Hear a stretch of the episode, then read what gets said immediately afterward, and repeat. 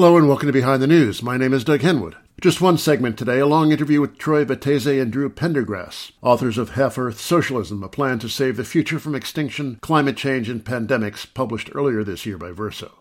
In August, I had the geographer Matt Huber on the show. He was very critical of degrowth economics as an approach to climate change. Among his targets was this book.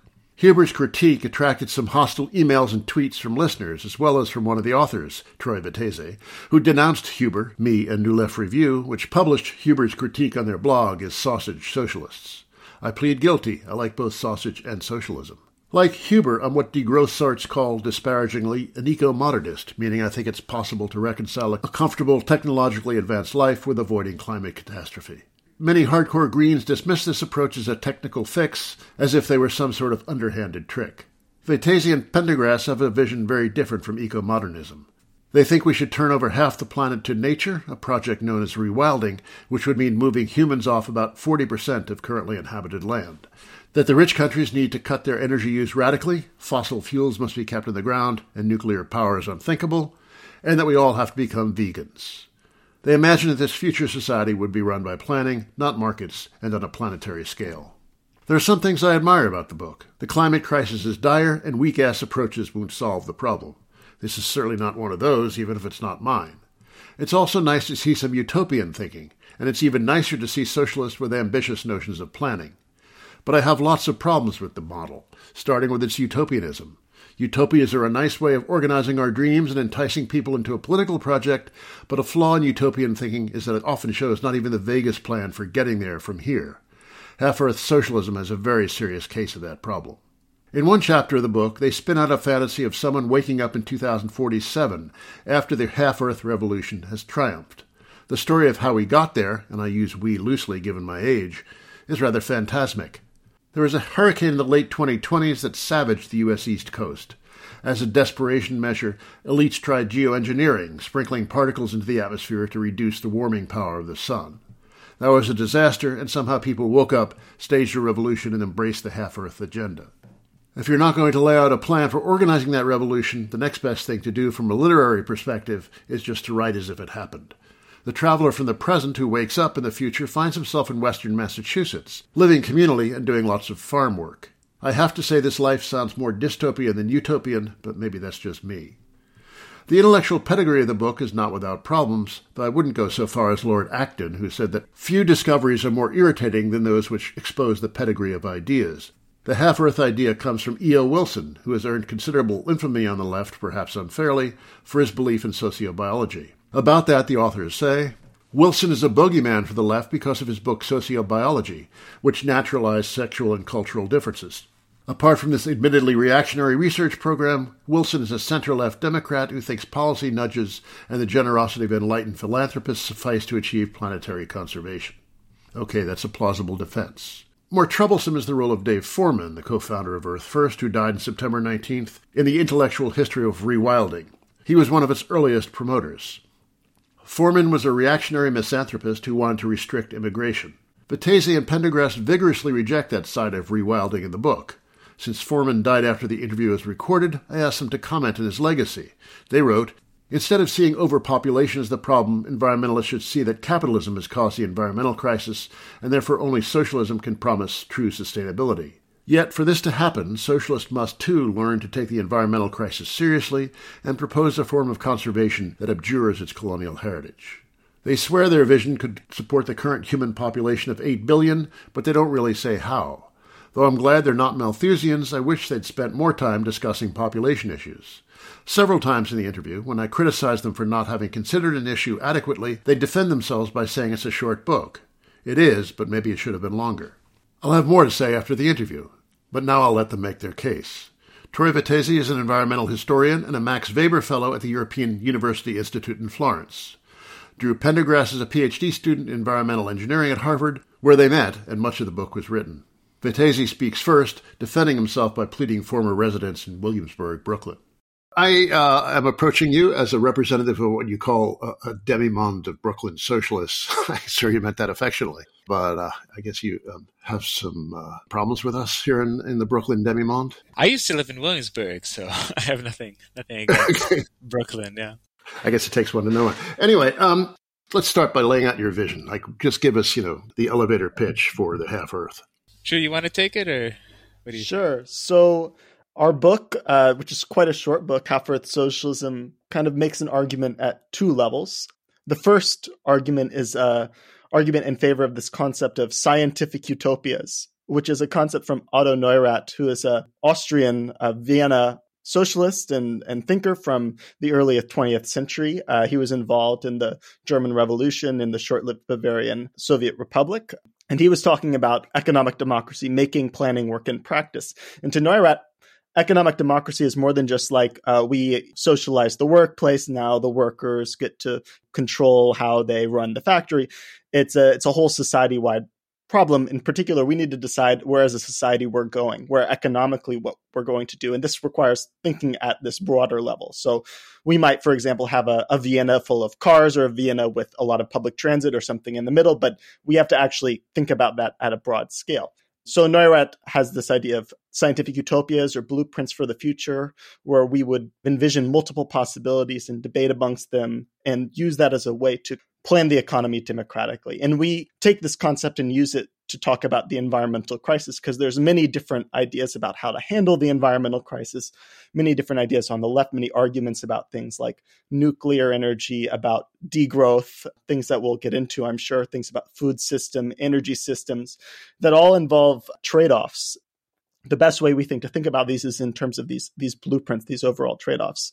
And the second argument of the book is our particular scientific utopia that we put forward in spirit of debate, which involves reductions in energy use, vast reductions in the amount of meat consumed, all these things to free up land so that we can avert the ongoing mass extinction, transition rapidly to renewables, and avert the worst of the climate crisis, and so on. And so this is our main argument. And uh, we made a video game so that people can disagree with us and try different things like a lot of nuclear or more meat and see what happens. And the video game has a climate model baked in so that people can see for themselves their own blueprints for the future and, and argue with us and think on this broader level.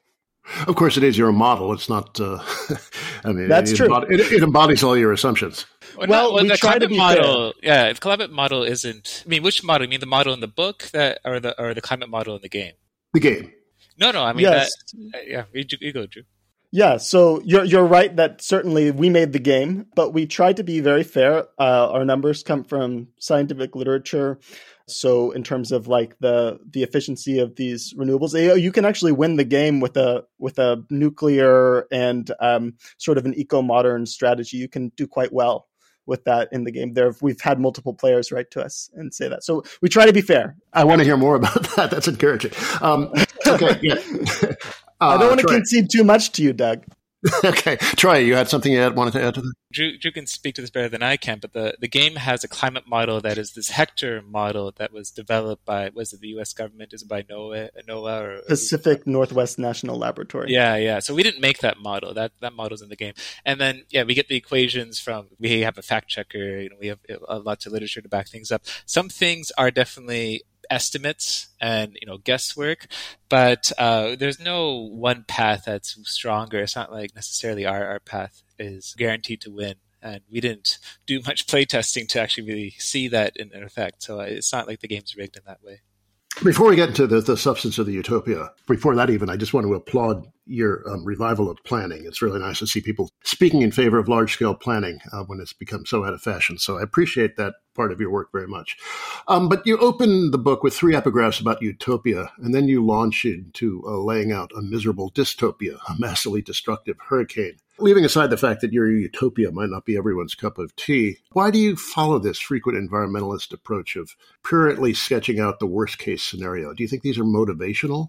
I think our approach is different from most environmental books in that, and same with the game, in that our book deals with not just environmental problems, but also economic problems. Uh, in our dystopia, we don't talk just about climate, right? We talk about the environmental crisis as a whole. So there's also like zoonotic disease. There's incredible inequality, having the world's first trillionaire, you know, emerging and all that. But, uh, so it's a broader than just climate. And same with the game. Like we have ecofeminism, we have Malthusianism, we have all this other political stuff that you don't see with the mainstream environmentalists. But what we wanted to do is, you know, what we are proposing may seem extreme to many people who are not vegan Marxists, right? I mean, like obviously not everyone wants to give up meat or embrace economic planning. So we're trying to say that, you know, what we're proposing is is very different, but it, it will sound more appealing if it is compared to what's likely going to happen in our society, in this liberal, democratic, uh, capitalist society. And I think we don't make any big leaps in terms of exaggerating the threat that we're facing over the next 25 years. I mean, I think, uh, and actually we're quite, we're quite kind to mainstream environmentalists. We're, we're assuming they take power and are able to achieve certain goals such as, you know, electric vehicle implementation or energy efficiency and all that, but it won't be enough to actually avert the crisis. That, that's the point of, of our dystopia. One thing that we do that's a little different is we try and limit the dystopia to only a few pages and then spend the rest of the book thinking about ways to avert this, uh, thinking in these broader solutions, transformations. One thing that we try and center in the beginning of the book is this uh, idea of geoengineering, solar geoengineering, which is sort of on the horizon. I'm a researcher at Harvard, and Harvard is where this plan uh, is being currently built to fly planes up to the stratosphere, spray sulfur particles or some other particle to dim the sun as a permanent volcanic eruption, cooling the Earth. This is currently being taught at the Harvard Kennedy School, where our ruling class is made, as basically a way to handle the overshoot of 1.5 degrees in climate reports. So we won't make this trajectory. Uh, people have kind of given up on it. So we might overshoot and then we'll use these planes to cool the planet. And this is really being discussed. It's talked about in uh, Biden administration. I mean, it's it's this sort of prospect is on the horizon, and and we make this uh, gambit in the book that we either have to plan nature through geoengineering to make the world safe for markets in our current economy, or we have to plan the economy so that we don't have to do these dramatic interventions into climate. It's sort of one or the other. Now, I have to say, I'm a card carrying eco modernist, but um, sprinkling sulfur into the air sounds like an insane and risky scheme. Uh, but uh, how how seriously is this taken by whom? Yeah, so there are some papers that are about this concept in the Biden administration. I, I can tell you right now that in the climate classes at the Harvard Kennedy School, it is taught as a reasonable way to have time to deploy carbon dioxide removal technologies at scale. I don't know for sure how this will happen, but I think the cards are lining up for for geoengineering to be in the future. Troy, you you might have more to say about this. You were recently saying you were at the American Geophysical Union or whatever, and they were actually endorsing research in this. And one could also add that there was a, a, congressman from California who lined up funding, federal funding of I think four billion dollars. It's the first time the government is actually funding research on this. There's been multiple attempts by poor countries in various uh, international forums to prevent research and geoengineering experiments from taking place, and they've been blocked repeatedly by countries like Saudi Arabia or the U.S.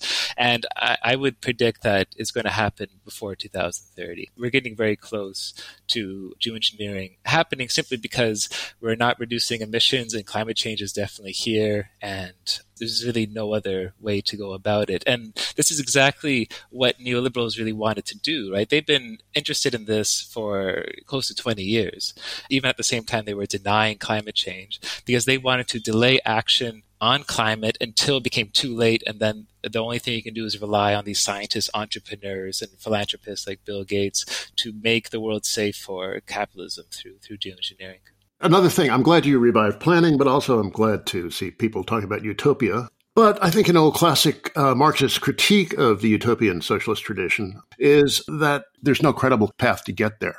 It doesn't build on the present, and in your text, you actually say at one point how such a half Earth socialist coalition might come to power, we cannot say. I mean, this is a very, very serious problem. You have what you see as a utopia in which about 40% of currently habited land has to be um, evacuated and rewilded, uh, in which people are more or less forced to be vegans, more or less forced to do farm work, mass population transfers. How do you imagine a popular movement emerging around those sorts of demands, which seem very unattractive to, I would think, almost anyone? I mean, I would disagree. I mean, I would say you, you tell people, what is the world going to look like without these massive changes? We're going to have zoonotic diseases all the time. I mean, avian flu is just a ticking time bomb and it has a mortality rate many times higher than COVID.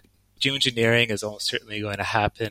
And, and, then the mass extinction event is going to happen as well if we continue eating meat and so forth Uh, there's going to be a trade-off somewhere. And what we're saying with our book is that I think you know, people can criticize us, but they have to acknowledge what their trade-offs are going to be. And I think a lot of socialists don't want to say that. They want to say, "Oh no, we want to have everyone to live like billionaires, but we also want to protect the ecosystem." You can't do both. As in, we want to have like a real debate about these trade-offs. So that's one thing. The other thing would be this is just one short book we are not under any delusions that this one book is going to change the world. But the point, what we're trying to say, is that we need to start thinking seriously about the problems that have been undermining the environmental movement and the left and the socialist movement for the last 30 years, where we've not achieved really anything of substance.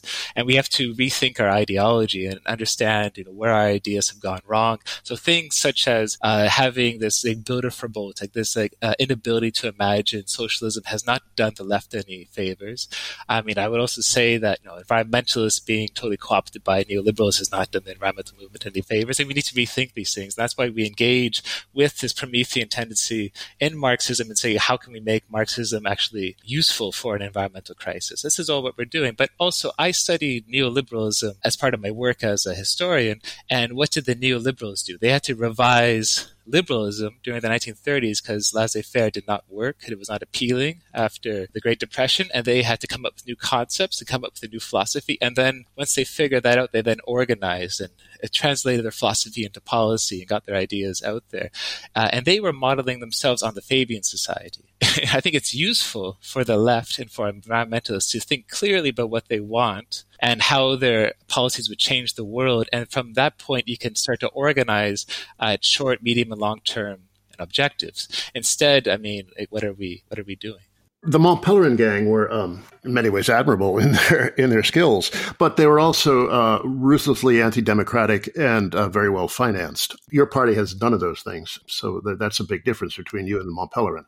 I'll just quibble a little bit about the um, the half Earth idea, right? The half Earth idea we take and critique very strongly from environmentalists and from from E.O. Wilson. This idea that land use change is the primary driver of mass extinction. We should care about mass extinction not just in itself, but also because it undergirds the possibility of feeding people pollinator collapse is a major crisis. We think that we should take this seriously, and that requires giving up this major cause of uh, land use, right, which is this highly inefficient practice of meat. Uh, 80% of farmland is for meat production, which provides 20% of the calories. Uh, it's highly inefficient. A lot of our soy and corn goes to feeding animals rather than to feeding people, the majority of, of soy.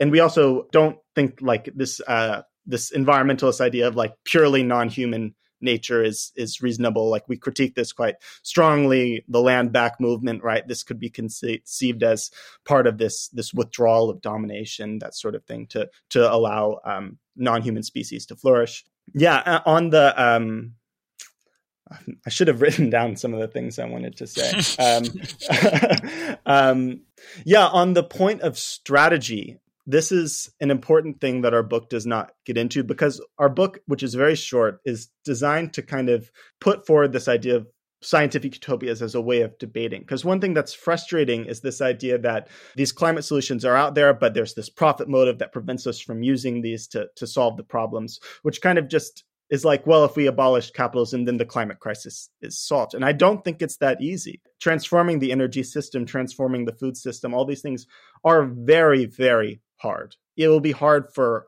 a socialist society too, and it will involve trade offs and challenges. It's not trivial. I don't think we can dismiss it. I think we have to take it seriously. And that's why we want to have this more rigorous debate and rather than just handwave things a little bit. And then on the strategic point of how to get there, this is a very fair critique that is made of some of these utopian proposals of environmentalism in general, which has had trouble. And I think this is a point that we need to talk about more. We we still are kind of in this debate from the new left days about the inability of the left to expand into the working class and sort of stuck in the you know, as the Ehrenreichs put it, you know, the PMC as as Huber puts it as well. How do we get that and build a mass movement? I think is an unsolved question for for anyone, including environmentalists. I would say I could say you can learn from neoliberals. I mean, again, obviously there's differences between us and them, but we have some advantages that they don't have. Obviously, there's a way fewer of them than there are of the left. And the other thing is that neoliberalism is creating a real troubled society, and they're uh, they're facing more and more problems, right? They're unable to achieve high growth rates. They're unable to yeah, get the economy going. I mean, they're reliant on bubbles. They have to make compromises with fascists. I mean, they're not they're not in a good position either. But I think we can still learn from them in terms of it's useful to have policies because people are going to ask, why should we trust socialists if you don't tell us what socialism is? I mean, you have to lay out some ideas for people. I agree. There's a lot to be learned from them, um, and uh, they, they, they transformed the world with great skill. But they also were they had uh, the capitalist class on their side, which uh, makes it a lot easier to accomplish those sorts of transformations. But uh, let's talk um, a bit about some specifics. Um, veganism is a very important part of your program. It's also a very niche taste. Uh, and I saw one poll from Faunalytics, I believe you pronounce it, uh, which is a vegan advocacy organization to make their bias clear. Only half a percent of the U.S. population is vegan. 2% is vegetarian. 84% of those who try it don't stick with it. Over half don't last a year. Um, about a third only last three months. So, how are you going to build a popular movement in the light of those extremely um, hostile preferences? I think it's strange when people find veganism so difficult when we also are talking about the need to get rid of fossil fuels entirely. I mean, getting rid of fossil fuels is a far harder problem than changing our food system we can change the food system very quickly within a year or two. And then uh, we would pretty much get rid of 20% of, of all emissions. And we also would free up 4 billion hectares of land for many other things. There's no other part of the economy that is so consequential ecologically, but so unimportant uh, economically, right? It's only a few percent of GDP and, and so forth. So I, like, to me, there's no other like low hanging fruit like veganism in terms of actually getting a mass movement, you, you were citing these statistics. Hey, around 10% of people are former vegans and former vegetarians. So the actual number of people who are familiar with it is about, you know, maybe one in six or something like Most of the familiar ones rejected it. I don't know about rejection's the right word. It's hard to live in a society that constantly criticizes your point of view and, and mocks you and makes your life difficult. I mean, this we can say that like, the same amount of numbers would apply for socialism as well. Probably. I mean, it's uh, it's not easy being socialist either in a capitalist society. But the point is, uh, what we're arguing is if you actually had the animal rights movement with a with a uh, environmentalist movement with the left who are all pushing and seeing the need for veganism in different ways, and suddenly it's a much broader coalition. The point is about trade-offs. If you tell people, you know, do you want to live with geoengineering? Do you want to live with uh, more zoonotic diseases, or do you want to live with, you know, some soy nuggets instead of chicken nuggets? I mean, is it really so unappealing? And the thing is, like, we haven't tried. I mean, we need to politicize these things much more and, and see what happens, and to build up that conversation uh, I, I, think there's nothing wrong with, with trying and, and, and also uh, linking, making these links between these different movements that we're not seeing right now. Now, you said a 2016 paper by Christian Peters and some collaborators on land use and diet uh, to promote veganism, but you don't quote their conclusion that the carrying capacity of the vegan diet, and this is a direct quote from the paper, was lower than two of the healthy omnivore diet scenarios, which is interesting that the vegan diet actually has a worse performance and carrying capacity. But, you know, also, if you look at more mainstream sources, the IPCC doesn't call for an end to meat eating. It calls for improved cropland, livestock, grazing land management. I'm wondering how much your passion for veganism is driven more by ethics and by science. So I think I, I want to start with the IPCC. It's important to distinguish the IPCC summary for policymakers from the scientific content of the IPCC reports. The summary for policymakers has the diplomats come through and cross things out. The IPCC Working Group 3 report is much more pro transitions to much more plant based eating. You're right that the IPCC does not push for veganism, though it's important to just note the order of magnitude less land use and emissions for plant based proteins rather than animal based proteins. It's just a matter of efficiency of uh, if you feed soybeans to an animal, the animal is running around doing activity, and only some of that becomes meat, right? It's an inefficient process. Whereas eating the product directly is always going to be orders of magnitude more efficient. And this shows up in all the numbers for land use. Now, some of these numbers and how they're calculated in different papers are different, right? There's still disagreement in the science, but there's a pretty strong consensus that the more plant based diets consume much less land and lead to less emissions because of this land use change component. Uh, there are studies like the Eat Lancet study that don't push for a fully vegan world, but push for a world where you have several orders of magnitude less meat consumption per person, and this will lead to better health outcomes and better climate outcomes and better ecosphere outcomes. So we can quibble about this, but I think there's a pretty clear consensus that cutting down the amount of meat that we consume in the wealthy part of the world, right, in, in the US, is necessary. You are right to call us out for being ethical vegans, though. That is true. We do think we do care about animal suffering. But I think that it's pretty grounded in in science the the need to to cut down on this dramatically. And we can argue about how dramatic, but dramatic I think is is pretty clear.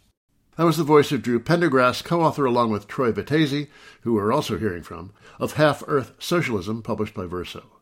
You're listening to Behind the News on Jacobin Radio. My name is Doug Henwood, back after a musical break.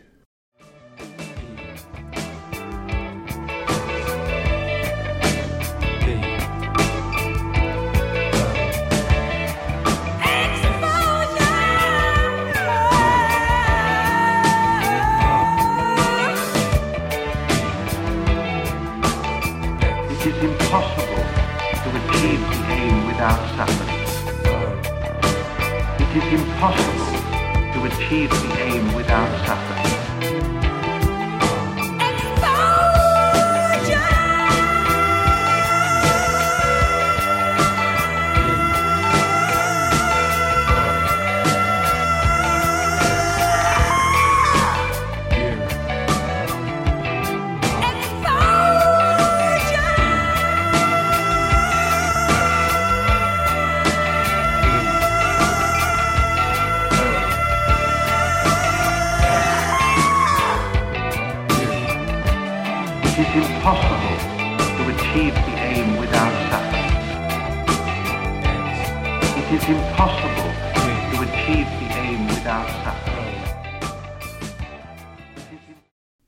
Some of Exposure, third edition by Robert Fripp from 1979.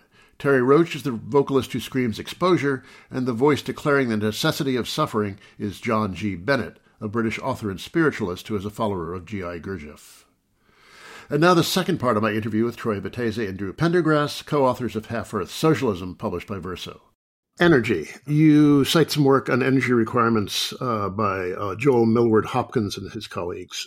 I read one paper, they, they work out how a fairly high level of material comfort could be supported by low energy requirement. Hot water, refrigerators, smartphones, transportation, computers, which is basically a tale of abundance uh, despite uh, lower energy consumption. Your tale is more one of austere living and forced farm labor.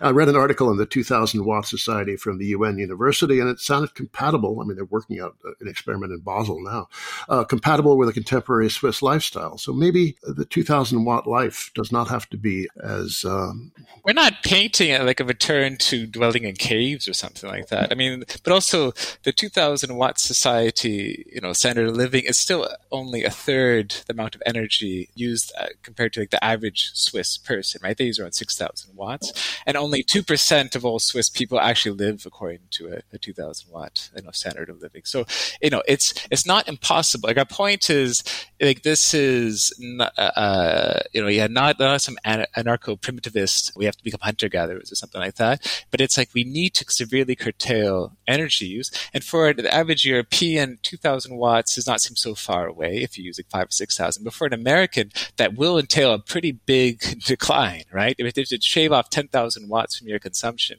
that means you can't have a very large house. You can't drive and commute, you know, two hours a day, or you can't eat 100 kilograms of meat a year. I mean, these are pretty important changes. Like our, again, our point's not like this life would be a, such a grim world where people are just eating gruel every day. I mean, it still is a rewarding life, but we should not pretend that it would not require major changes, especially in the United States. Troy and I disagree on how to frame some of these things. I think framing it as, right, as you were saying, Doug, that this is not a sacrifice, it's just a different way of living. Troy likes being upfront about the dramaticness of the changes, like in the US, right? Like our, our suburbanization, this, this car mode, these large houses, all these things have to go, right? Doesn't mean that life isn't good, right? It just means that life is different. Uh, I think it will be for the best, but that's a question of values. Um, I think being upfront about the transformation required, and this is in any of the IPCC reports about uh, energy use declines, right? Like this is in the working group, the report of the most recent report. Like this is this is real. Like this transformation is necessary.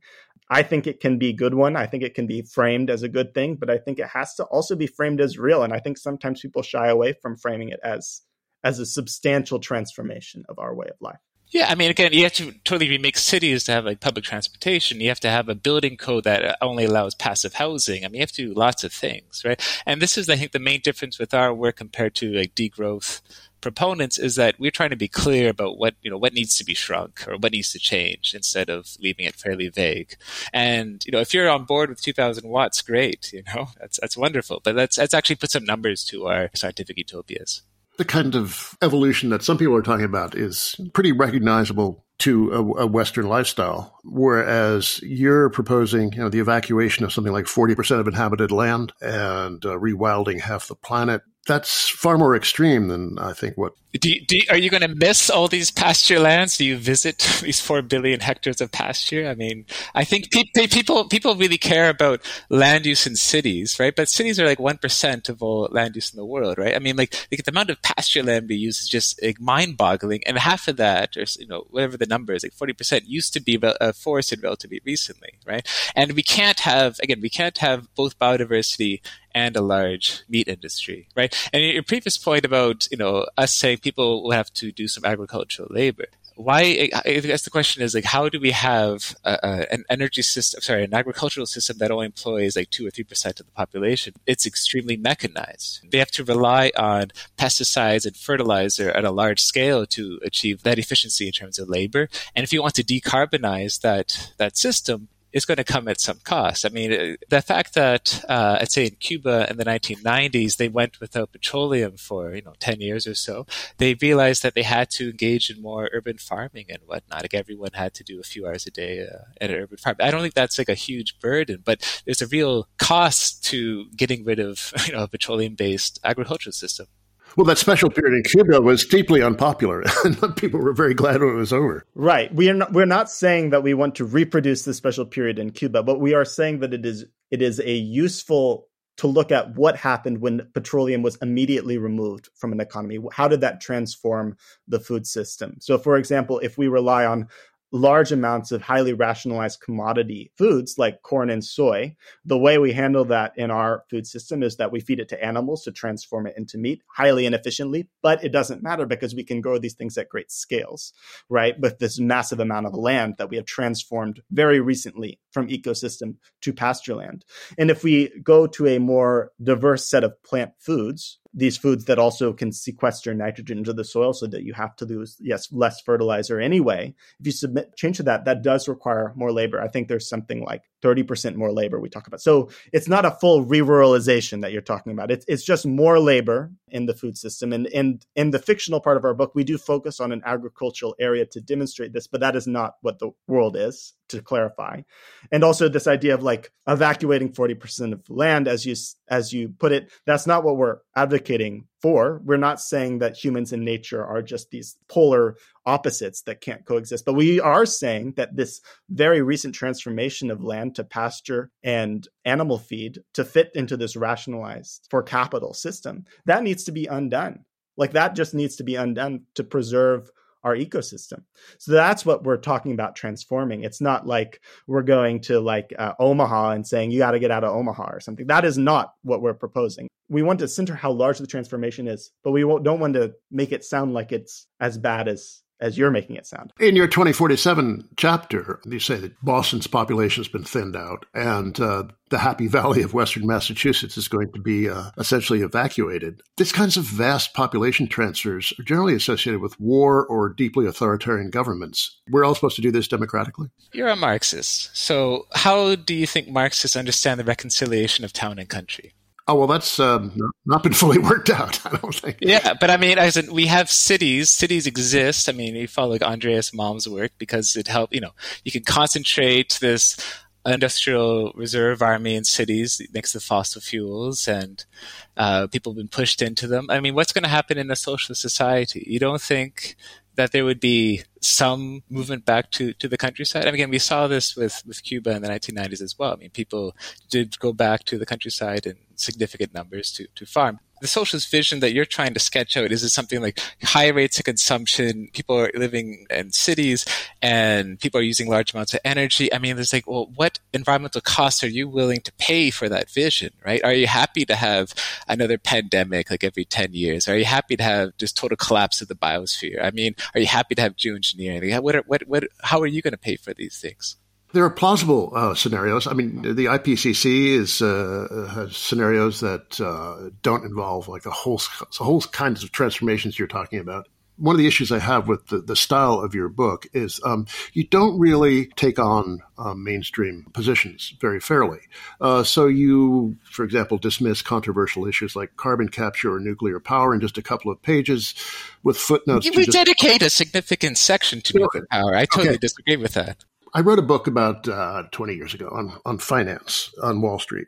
And I thought it was important to take on the proponents of orthodox finance very directly and lay out their arguments at some length and refute them at some length. You often seem to make very sweeping pronouncements on the basis of a few references over the course of a few pages uh, and uh, don't really um, we did a lot of work for this book. I mean, there's a lot of endnotes in this book. I, I, I think this is completely unfair how you're trying to portray our arguments how are we unfair to nuclear? And also, I mean, just look at the work of Vaclav Smil. He does not take carbon capture and sequestration seriously. Yeah, you need a huge amount of infrastructure to sequester like 10% of emissions a year. I mean, it's a, it's a total waste of time. I mean, the cost of it is, is ridiculous. I mean, rewilding is, you know, if you want to quote these IPCC reports, is by far the cheapest and easiest way to sequester carbon at a large scale. But again, we're, we're not unfair to nuclear at all if you have 4,000 nuclear reactors or whatever number these eco-modernists want to make, you're going to run out of easily accessible uranium ore very quickly. Like, how do you imagine that's going to be carbon neutral?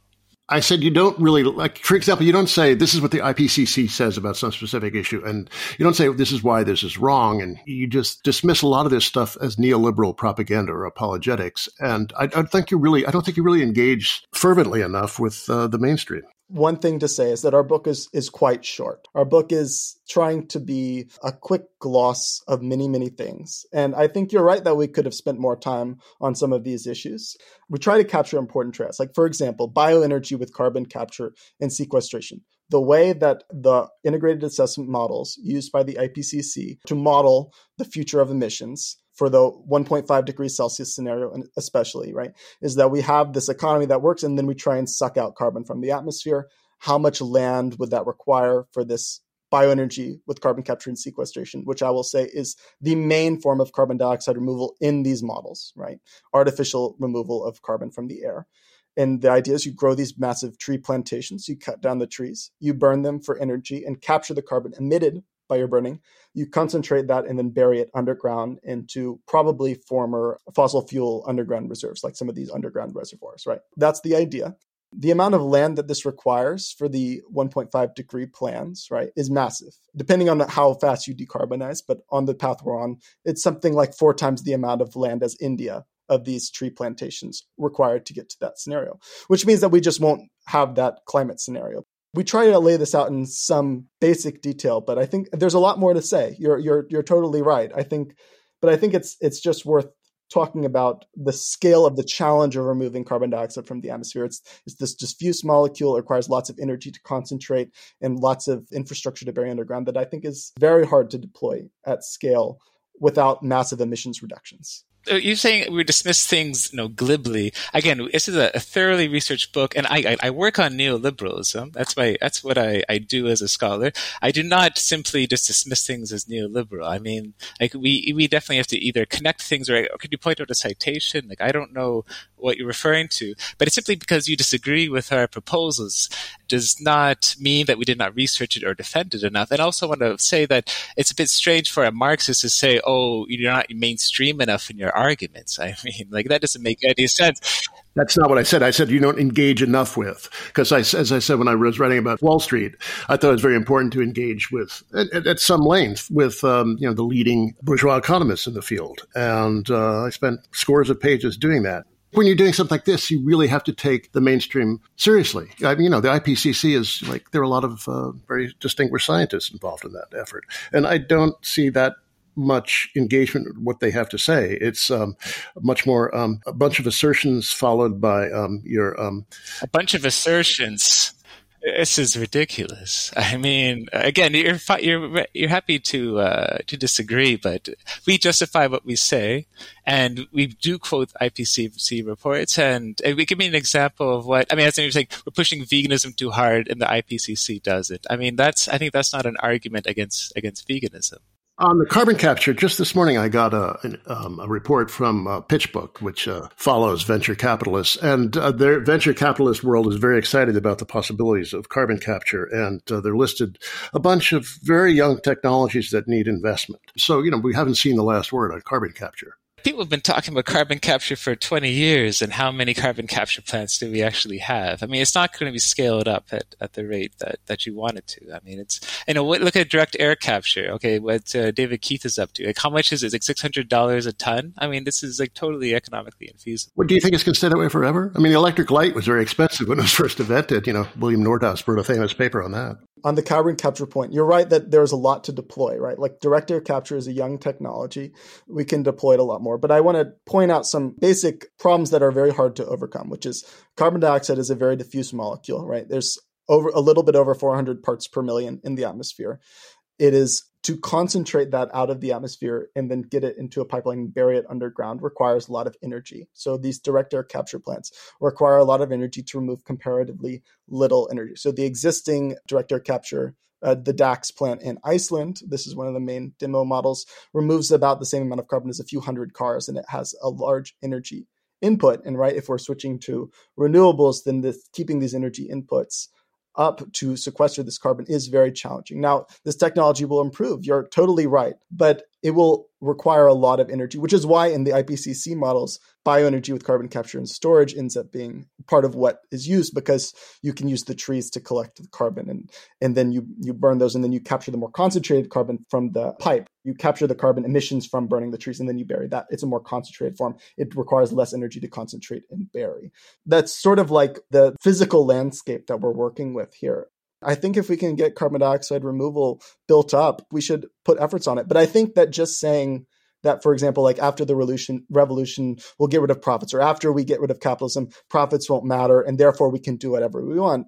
I mean, it's true that we will be freer to do many things and try many things, but just because we have gotten rid of this profit motive does not mean make it any easier to deploy these things at scale. And I'm I'm skeptical it can be used to remove more than a small percentage of what our current emissions are, which means we need to get there. And maybe there can be some hard to remove emissions left over at the end. That'll probably be what happens. But you have to get there first, right? You can't you can't just rely on this as a, a deus machina, which I think it sometimes ends up being used for. Well, there are a lot of Deus Ex Machinas in your book. I mean, like, how do we get to 2047, for example? I mean, it's the, the big one. Yes. Yeah. Well, uh, the important thing that I really want to emphasize about what our book is trying to do is our book is trying to think about the challenges that a socialist society would face if we're trying to take this problem seriously, or the challenges to get us to stop you know dismissing the challenges of changing the environment by just saying that capitalism isn't doing it because it's not profitable. Capitalism isn't doing it because it's not profitable. Absolutely true. But even if we got rid of profits as a motive it would require us to make broad changes to society in pursuit of that goal. So i think that's what we want to do. And that's why it's, it's a short book. It's a short intervention right? We're we're trying to do a few things with it, right? We're not trying to outline the full strategy that we should make. I mean, that's something that we're still thinking about, and I I think about in my activism, right? Like that pathway is is hard, right? And we use that as a as a maybe a narrative device in the book to think about these issues. This um like if we you know planning for the best case scenario or planning for what would we do. I think that's a useful conversation to have because it helps us direct what we do now if we're thinking about these these broader goals, right? These broader trade-offs that we'll have to think about. Uh, I would also say that Hayek was not taken seriously in 1947, but look what happened there. Not to say that I don't, th- I don't think we're going to be successful. I'm not an optimist when it comes to vegan Marxism. I think, I think, I think neoliberals are going to kick our butt, and I think socialists are fairly useless, and unfortunately, and, and lose a lot of battles precisely because they won't actually engage with their own philosophy and come up with concrete solutions. And this is what we're trying to do. Like, let's at least start a, a debate, and then we can see where we want to go. The Road to Serfdom was a bestseller. Yes. But in 19, I mean, I mean, Hayek couldn't get a job in an economics department at uh, University of Chicago, even right? I mean, he was not taken seriously. It was seen as like a real uh, shock when he won the Nobel Prize in economics, and because he was not taken seriously as an economist. And things have changed a lot since 1947. You're talking about interesting thought experiments here, which is what the book is. But uh, it seems that we need a really interesting thought experiment of how to get there from here. I mean, we've got, uh, we can't pass Build Back Better, much less the Green New Deal, much less economic planning on a global scale, which is an enga- engaging fantasy, but it's just, how do even we begin to get there? I mean, I think people have it the wrong way around. They think that you have a coalition and then they have ideas. I think ideas can help actually make a coalition right? As in, what we're trying to do with our book is say, okay, right now, animal rights people don't like environmentalists who don't like socialists or who don't like feminists or whatever it is, and say, actually, there is there's a lot of common ground between these movements once they get rid of like the Malthusianism or the utilitarianism or the Prometheanism in their thought, and then suddenly you can start seeing a coalition emerging that can work towards goals. And again, utopia is useful because it gives you something to work towards. I think the saying like, "Oh, utopia," or "This book is too utopian," it's not. It's not. Uh, you know, it's it's it's infeasible. I think that's a misunderstanding. I think how politics work. Right. And I'm not saying that our book will be the book that does it, the book that ushers in socialism and uh, you know finally ends neoliberalism or whatever it is. But I think when it does happen, it will be something in this vein. Finally, we're just about out of time here. Troy, judging from Twitter, you hate people having pets and seem to enjoy the news that the philosopher Gilles Deleuze in- hated pet owners. And you say, in case my vegan Marxist views made me too mainstream, I found a way to burn my bridges with everyone. Now, I get that's a joke, but it does seem to reflect a view of politics. Take a rigid and unpopular position and hope that badgering people will win the day. I don't really care at some level. I mean, this is when Drew and I disagree. I mean, I, I, I like to come up with something that is coherent and, and makes sense to me. I mean, basically, I want to get involved in eco-socialist debates or understand neoliberalism and so forth because I want to understand the world I was living in, why it was so messed up.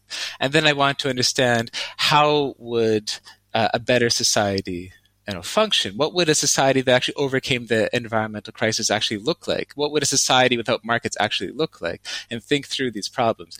I don't really care if people find these uh, ideas unpopular. I mean, as long as I think I've solved the problems for myself in a convincing way, and that does not that's not to say that I cannot be convinced otherwise, but I think a certain logical coherence is satisfying as an intellectual. Um, and then in terms of pets, I mean, that's a whole other debate, but I, I generally find it strange that pets cause first of all pets suffer a huge amount themselves because of pet ownership. I mean they die a lot. Like 8 million pets are returned to shelters every year where half of them are killed just in the us and one can go on and on. They harm other animals. I mean they cause extinctions in terms of like feral cats you know killing birds or whatever it is. And then i think it creates a very deformed relationship between humanity and nature where we think animals exist solely for our pleasure rather than for their own sake. So these are the reasons why i don't like pet ownership all right. Um, I see my cat, my cat sitting over the chair right there, and uh, he looks pretty happy. Those were Troy Vettese, the last voice you heard before mine, and Drew Pendergrass, authors of Half Earth Socialism, published by Verso. And I'll exercise my host privilege by getting the last word here. As was clear from my introduction, I have a lot of problems with the book. I'll list a few more. Their style of argument is rather biased. They caricature and dismiss things they don't like or agree with. Vettese said they had a whole section on nuclear power. It's all of four pages. They spurn dissenting positions as nonsense, even those coming from credible sources like the climate scientist James Hansen, who says that nuclear power has saved almost 2 million lives over the last five decades by reducing fossil fuel pollution, and also the journalist George Monbiot. A lot of my listeners don't like the pro nuke position, but that's not my point here. Instead of responding to arguments such as these, Vettese and Pendergrass banish them, citing only sources that support their position as if they were conclusive. That approach no doubt pleases the crowd, but these are complex and controversial issues, and their approach is no way to advance the argument. But it's not just nuclear power. Geoengineering is far more controversial even among mainstream experts than their account allows. You can find serious reservations coming out of Harvard, which they portray as the strategy's Vatican, and also the Brookings Institution, an establishment source if there ever was one. An article published by Yale's environmental program opens by saying geoengineering has to be taken seriously, but then pivots to its dangers and suggests large scale reforestation as a safer alternative. I'm not denying that geoengineering has its advocates, but there's nothing like the elite consensus the half earthers describe. Or direct air carbon capture, an approach of sucking large amounts of carbon out of the atmosphere that's still in its infancy. When I pointed to lots of young technologies in the field, Vettese responded by saying we've been talking about it for 20 years and it's still not feasible. Computers were hugely expensive and slow as molasses 20 years after they were first deployed, too. As I complained in the interview, they mostly consider mainstream approaches only to dismiss them rather than engaging with them seriously. I say this not out of any love for mainstream sources, but because they're not always wrong, and in any case deserving of serious refutation given their power and resources. The IPCC, which is made up of some of the world's most distinguished environmental scientists, thinks other approaches would work, but Vettese and Pendergrass don't say much about why they're wrong. They don't even give a full picture of some of the research they draw on. I quoted the conclusion of a paper by Christian Peters et al., which they cite in the book in support of their fervent veganism. Quote, carrying capacity was generally higher for scenarios with less meat and highest for the lacto-vegetarian diet. However, the carrying capacity of the vegan diet was lower than two of the healthy omnivore diet scenarios. Close quote. As you may have noticed, Pendergrass ignored this and answered a question of his own invention, and then pivoted to cutting down the amount of meat, which is not veganism, but which sounds entirely sensible to me for many reasons. Vettese's dismissal of the unpopularity of veganism by saying socialism too would poll poorly is belied by actual polls. A Gallup poll from last year had its approval at 38%. An Axios Momentive poll, also from last year, had it at 41%. That's a lot different from the poll showing that only 2% of Americans don't eat meat and 84% of vegans and vegetarians abandon their diet. Like it or not, this is a serious obstacle to their agenda. There's something coercive about their rhetorical strategy. If you don't like our utopia, the only alternative is doom. Other options are ruled out almost by executive order. I'll grant them this the book is a conversation starter, but their vision is seriously lacking in political promise. Given the severity of the problem, we need to find some more appealing approaches. That's it for me, Doug Henwood. Let's go out with this in a note of nature inspired charm, some of Beethoven's Spring Sonata, performed by Itzhak Perlman and Vladimir Ashkenazy. Till next week, bye. Thank you.